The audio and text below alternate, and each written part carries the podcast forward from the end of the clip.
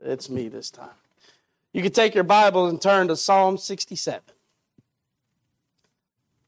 Psalm number 67. I love the Psalms. I love them so much, I'm thankful there's over 150 of them.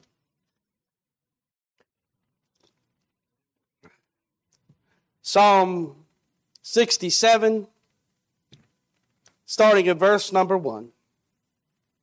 God be merciful unto us and bless us, and cause his face to shine upon us, Selah, that thy way may be known upon the earth, thy saving health among all nations.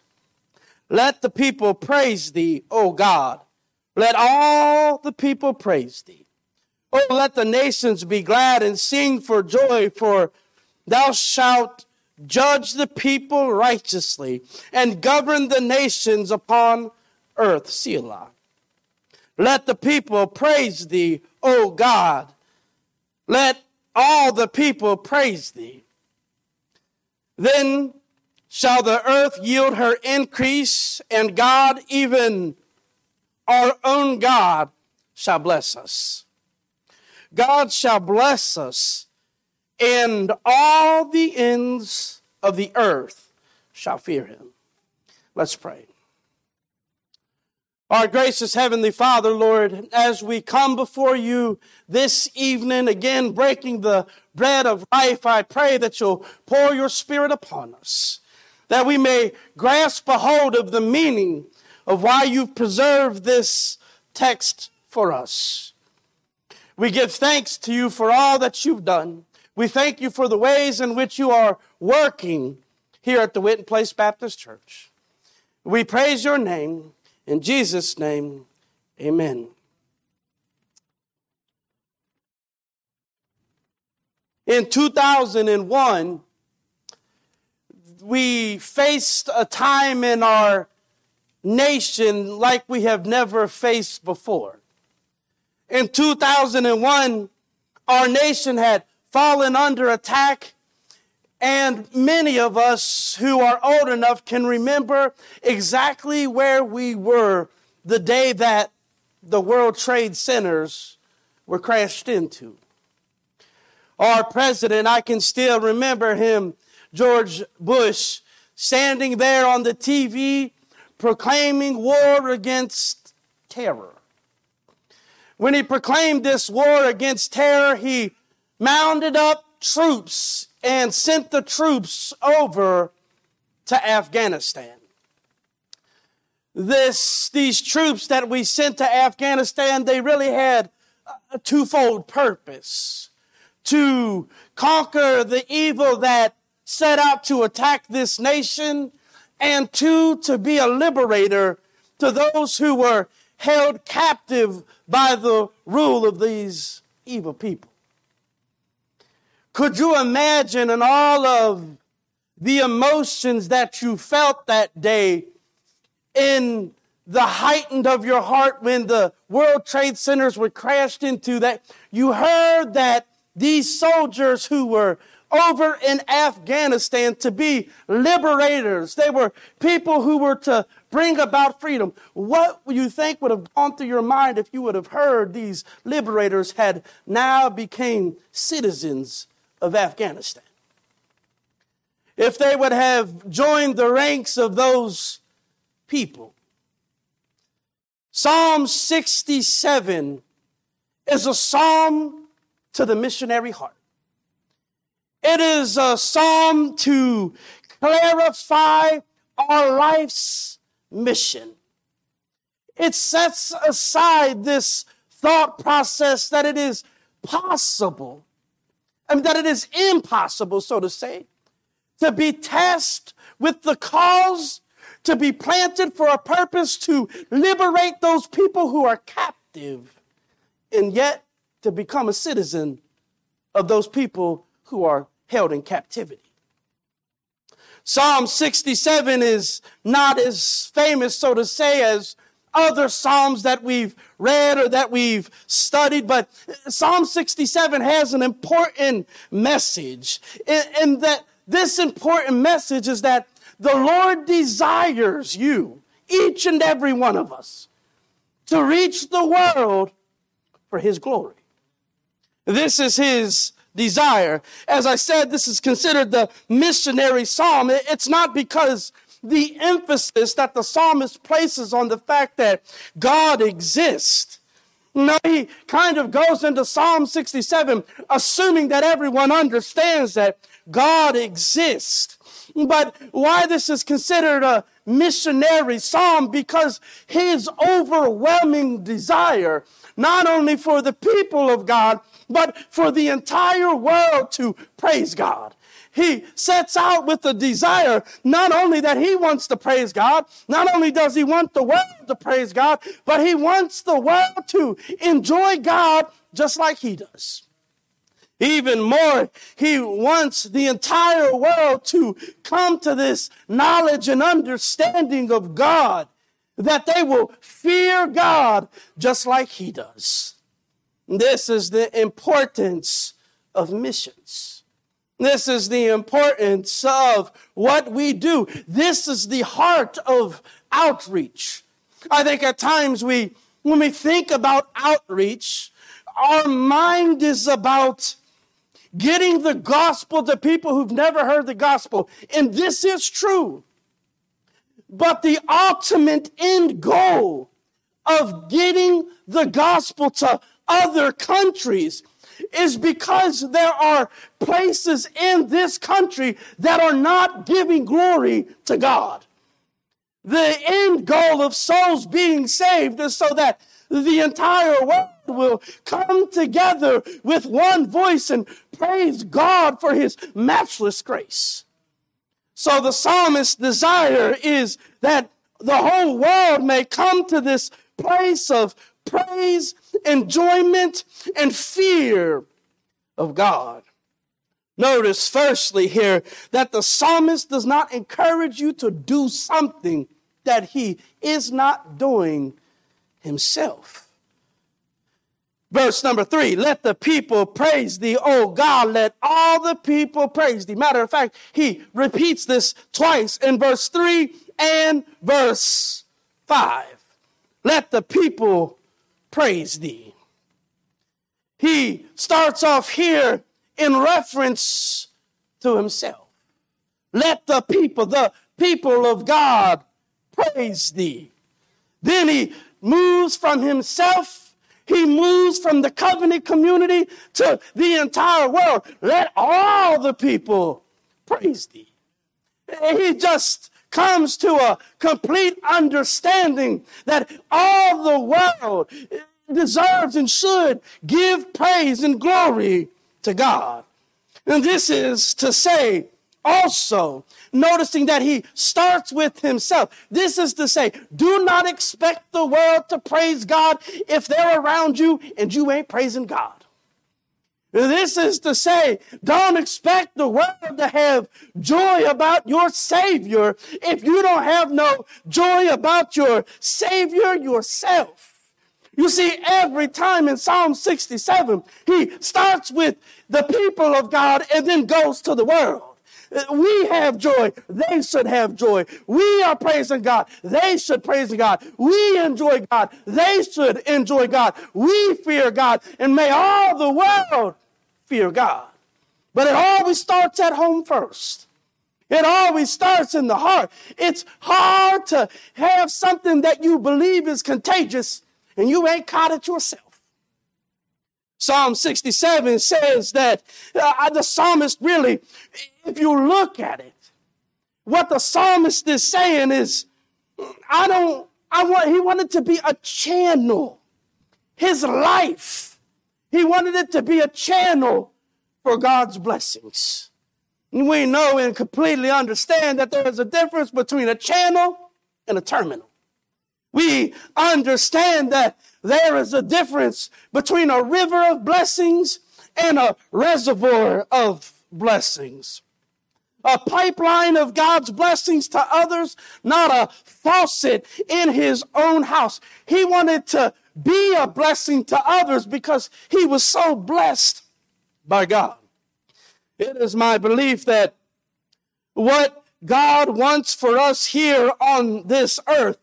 And what Psalm 67 is saying that God blesses us with the intent and purpose that we will bless others. He fills us with joy, so we will give joy to others. God does not work in our lives just to fill up our home. The author of this psalm had seen the goodness of the Lord in the land of the living and had a desire for others to see his great God. God desires that we may reach the world for his glory. Now, does this mean that in regards to this being a missionary psalm that God, through us, through his children, wants us to be this source of good news. Does this mean that we're all called to a foreign mission field? No, that's not what it means. But it certainly means that those whom we interact with should have an understanding about what is going on in our life. But even more, the psalmist's desire is that he believes that by him acting as the channel, by him showing forth the river of blessings that God has given him in his life, if he will just behave the way that God has intended, it could impact people that he's never met before through all the world. Here in verse number one, he said, God be merciful unto us and bless us and cause his face to shine upon us, Selah. God wants to use us so that the world may know him. That is the connection between verse 1 and 2.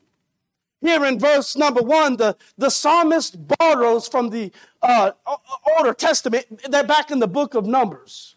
Back in the book of Numbers in chapter 6 and verse 24 and 26, God had commanded uh, Moses to instruct Aaron and his children to bless his people in this manner. The Lord bless thee and keep thee. The Lord make his face to shine upon thee and be gracious unto thee. The Lord lift up his countenance upon thee and give thee peace. The psalmist borrows these words here in verse number one from the manner in which God had instructed Moses to give Aaron to bless the children of Israel. But why? Why is the psalmist even lifting this up? Why is the psalmist lifting up this song? He gives us the intended results in verse number two. That thy way may be known upon earth, thy saving health among all nations. The psalmist here teaches us two things this is how you pray personally, and this is also how you pray selflessly. He prayed for God's blessing, but when he prayed for God's blessing upon their lives, the blessing was not just thinking about his family. It wasn't just thinking about his tribe. It wasn't just thinking about his nation, but he was thinking about most likely people he would never meet. He prayed that God's blessings would be upon them so that, in verse number two, thy way may be known upon the earth. He prayed that God's blessings would be poured out, poured out upon the, poured out upon his people so that the entire world would know the kind of God they serve.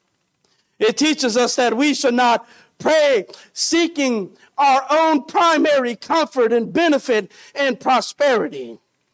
Warren Wiersbe writes, a blessing is a gift from God that glorifies his name, that helps his people, and through them reaches out to help others who will glorify his name. Mark it down. God will bless us. God does bless us, more should I say, so that we will bless others. And if God blesses us and we don't be this conduit that Psalm 67 challenges us to be, I guess we could just mark it down that if we're not going to be the blessing that God has intended us to be, as God has promised to be faithful and to bless his people, then in return, I suppose it's possible that God would just stop blessing us. Seeming that we fail to be this conduit that he's called us here to be. So the psalmist prayed for the personal blessing with a selfless intention. He says there, that your way may be known on the earth, that your saving power among all the nations may be known. The psalmist wanted to be blessed so that others may know God's way. God wants to use us so that the world may worship him. In the opening verses of this psalm, the, the writer prays for the blessings so that the, the nations may know God's way and God's saving power. Verses 3 through 5. Let the people praise thee. O God, let all the people praise thee. Again in verse 5. Let the people praise thee. O God, let all the people praise thee. As I said earlier, missions is not the ultimate goal of the church. Worship is. Missions is the ultimate goal of the church that we want to see people's souls saved. But the end goal is that all hearts will be turned back to God and give Him the worship that He deserves that we will praise him. Missions is not the ultimate end. God is the ultimate, not man. This is the passion of the psalmist. He is convinced that God is worthy of the highest praise. And it is expressed by his longing. His longing that other nations would join in with them as they praised God. In fact, as I said in verses 3 and 5, he keeps repeating the same refrain, refrain that all may praise thee. Now, the writer of Psalm 67 is anonymous, but we understand that the, the, the author of this psalmist is a true worshiper. You can see the two sides of worship here, in spirit and in truth. It is rooted in both personal experience and external truth. Even more, he says there in verse number four. This is a song of praise, by the way.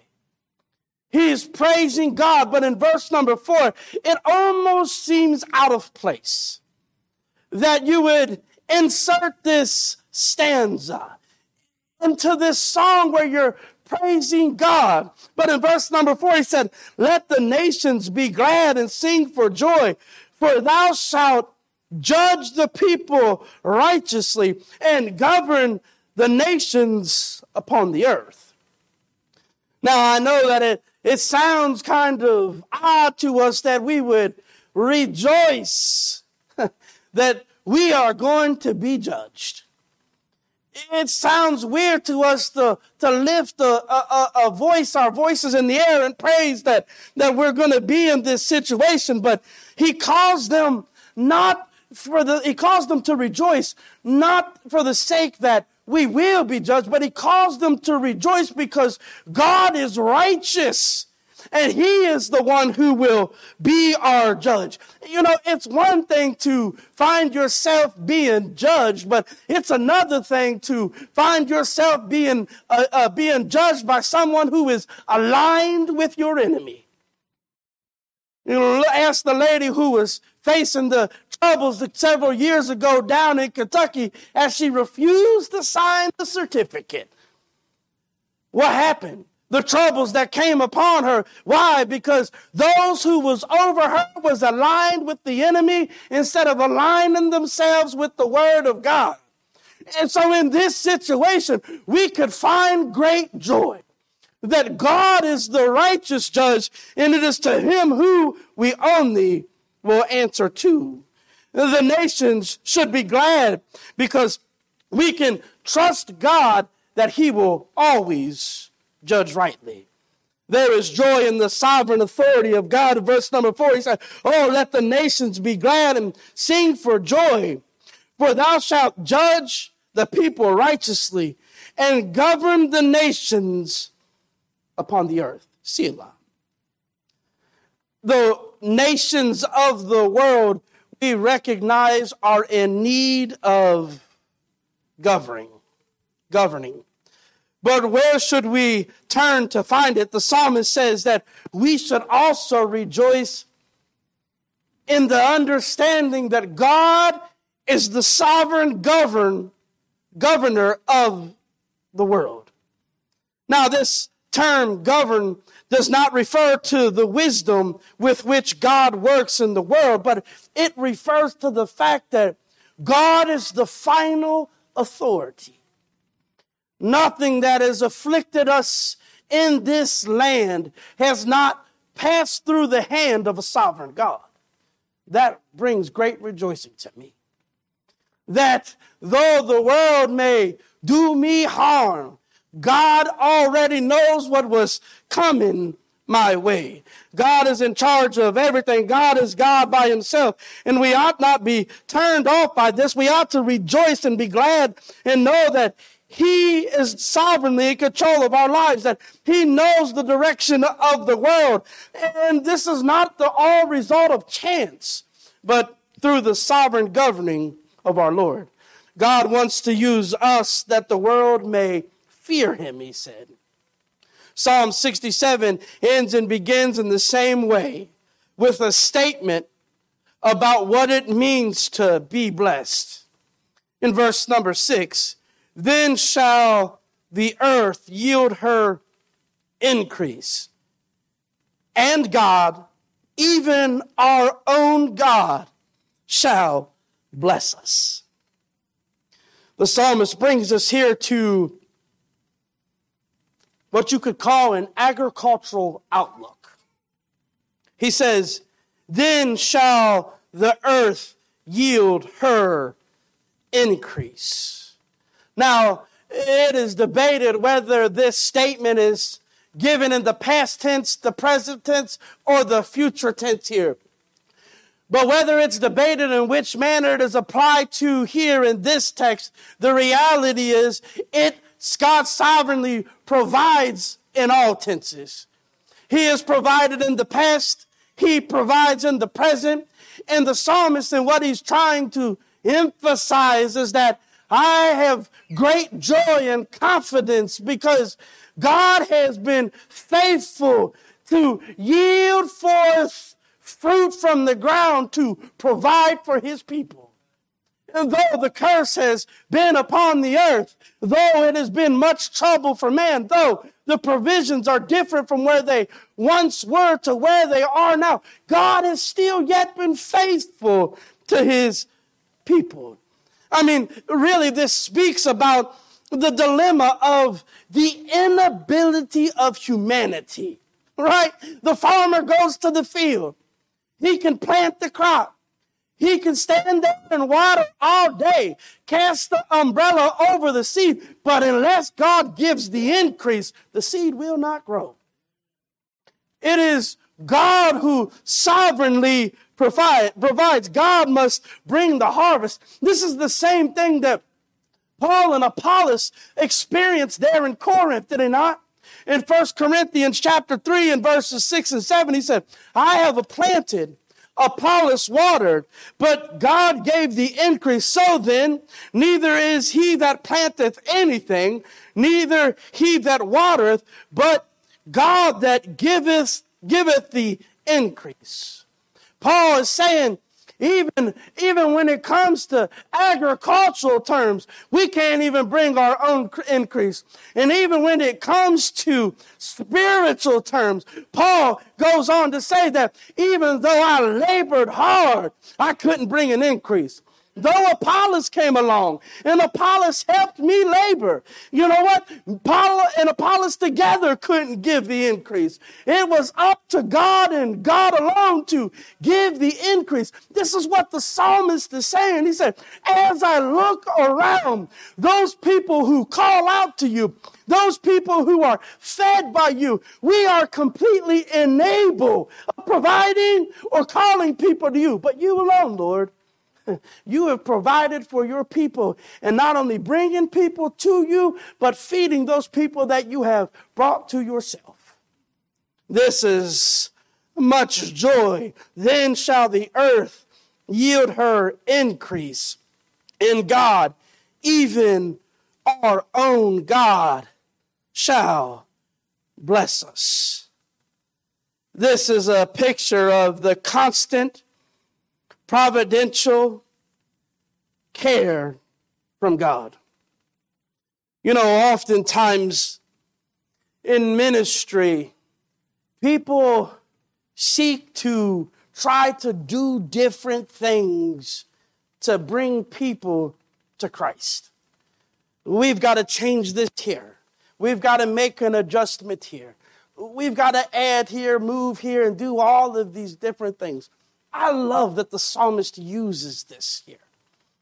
I love that he brings us to this thought process of God giving the increase through agriculture. You know why? Because for those who've planted a garden, how many times have you planted a garden and come back into your house and heard the plants sprouting out of the ground?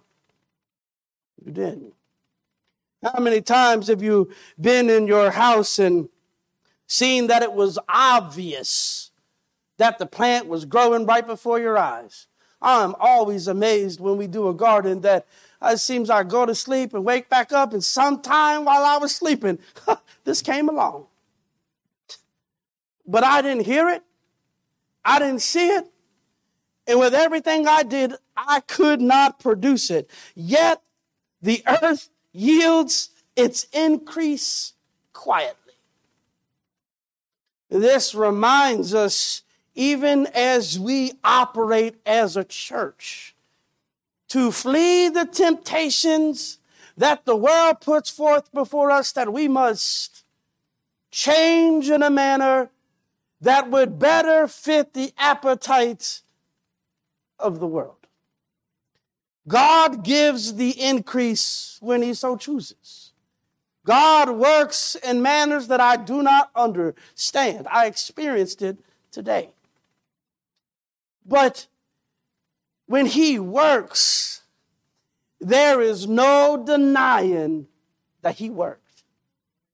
When He does His work, you can only sit back and say, Who but God could do such a thing? So he says there, then shall the earth yield her increase, and God, even our own God, shall bless us. We can be confident in the favor of God. We can have confidence in the faithfulness of God. Even more in verse number seven God shall bless us, and all the ends of the earth shall fear him. Verse 1, the psalmist says, Pray that God would be gracious to him and bless him. Now, verse in 6 and 7, he announces the future arrival of God's blessings with confident expectation. See if you can see this. Then shall the earth yield her increase. That means it's not yielded yet, it's coming. And God, even our own God, shall bless us, future tense. And God shall bless us. And all the ends of the earth shall fear him. He is speaking because of the confidence he's experienced in the past, because of the confidence he has in the present, there is no fear of writing this down because he knows throughout history God has been faithful to his people, and throughout the future, God will continue to be faithful to his people. He is moving with confidence in who God is. And the reality is, is we can move with the same confidence. God has been faithful to us, faithful on every side. I, I would, even if we took time to try to offer up confessions this evening where God has come up short, we would only end up with the evening speaking about how we've come up short on God. God has been faithful. He continues to be faithful. And because God is so faithful, we can have the confidence that He will bring the increase, that He will give the work, and that He will do the work. But even more, He says, and, and I say this to you because God is faithful. We can live with this expectation of God's blessing. But in Lamentations chapter 3 and verse 21 through 24, Jeremiah speaking there, he said, this I recall to my mind. Therefore I have hope. Have I hope? It is of the Lord's mercies that we are not consumed, because his compassions fail not. They are new every morning. Great is thy faithfulness. The Lord is my portion, saith my soul. Therefore will I hope in him. God is faithful. God is so faithful that He not only knows when to bless you, He knows where to bless you in your life. And He knows how to get that blessing to you. This is great news. At times in our lives, it is amazing to me that we can go to God in prayer and tell Him exactly where we need Him to bless us. But here in Psalm 67, he says, I know exactly how and where to bless you in your life. I know how to get it to you. I know the exact moment you need it. He stands willing, He stands ready, He stands able to bless us in such a way that all the nations will fear Him. Verse 7 God shall bless us, and all the ends of the earth shall fear him. What is the fear of God? Well, the fear of God is the fear of God. It's that we really know and worship God. Fear of God is often manifested in our lives that we have this understanding that there are some things in our life that we ought not say. The fear of God is manifested in our life oftentimes that we know that there's some places we ought not go. It's manifested in our lives that mm, there are some places that we're just downright afraid to go, afraid to say, afraid to do. This is the goal of God's blessings in our life, that the end of it all should produce a fear of God. But the good news is, of the fear of God, so to say, is that if you really fear God, you don't have nothing else to fear. The psalmist said that in Psalms 23 4, right? Though I walk through the valley of the shadow of death, I will fear no evil, for thou art with me. Your rod and your staff, they comfort me. It's not that we're alleviated or we're removed from trouble. It's that our fear, our eyes are so focused upon God that it causes fear in others. Now, we've actually seen this. Let me give you a earthly example here. Several years ago, my grandma was diagnosed with cancer. Oh, when she was diagnosed with cancer, she just had this confidence in her that God had it all under control. One of my relatives said, oh, I have anxiety just thinking about it.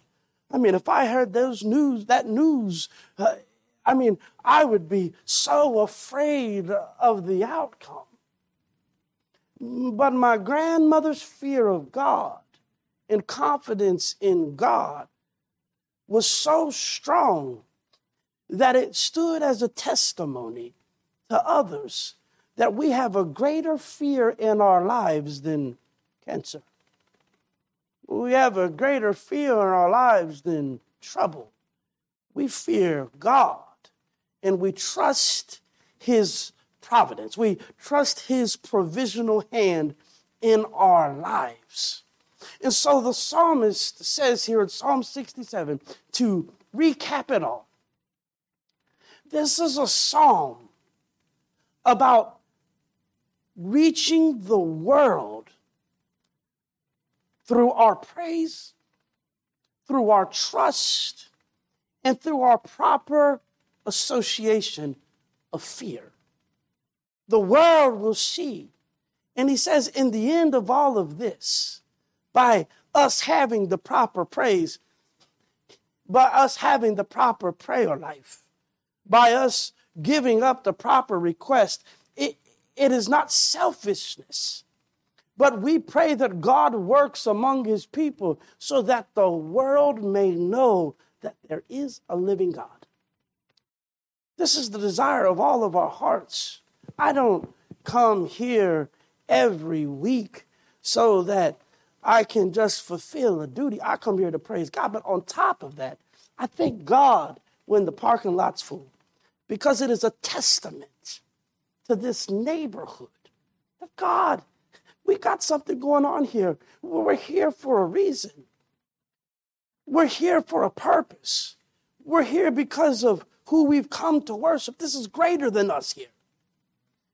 Everything we do should cause people to look upon us curiously, and they should stand in awe about who we worship and who we respect, and even more, even more, may we live wisely so that we never forget that our main purpose here is to liberate fallen humanity from the grasp of sin. This is not our home. Just like those soldiers that were sent to Afghanistan to be liberators, we are here for the same cause to liberate. This is not my home. I'm not signing up for, for citizenship of the United States of America. My citizenship, as, a, as Paul said in Philippians, is in heaven. So be reminded, be wise that we are here to liberate people from fallen humanity, as Drew said, snatching brands from the fire. Let's pray. Our gracious Heavenly Father, Lord, we thank you for this opportunity to be in your word. Lord, I pray that our hearts are challenged that we recognize and understand that there is a purpose of us being here, a call for us to be here, to be a light in a dark time, to be a salt that has not lost its savor. We pray that you'll be with us this evening, Lord. In Jesus' name, amen.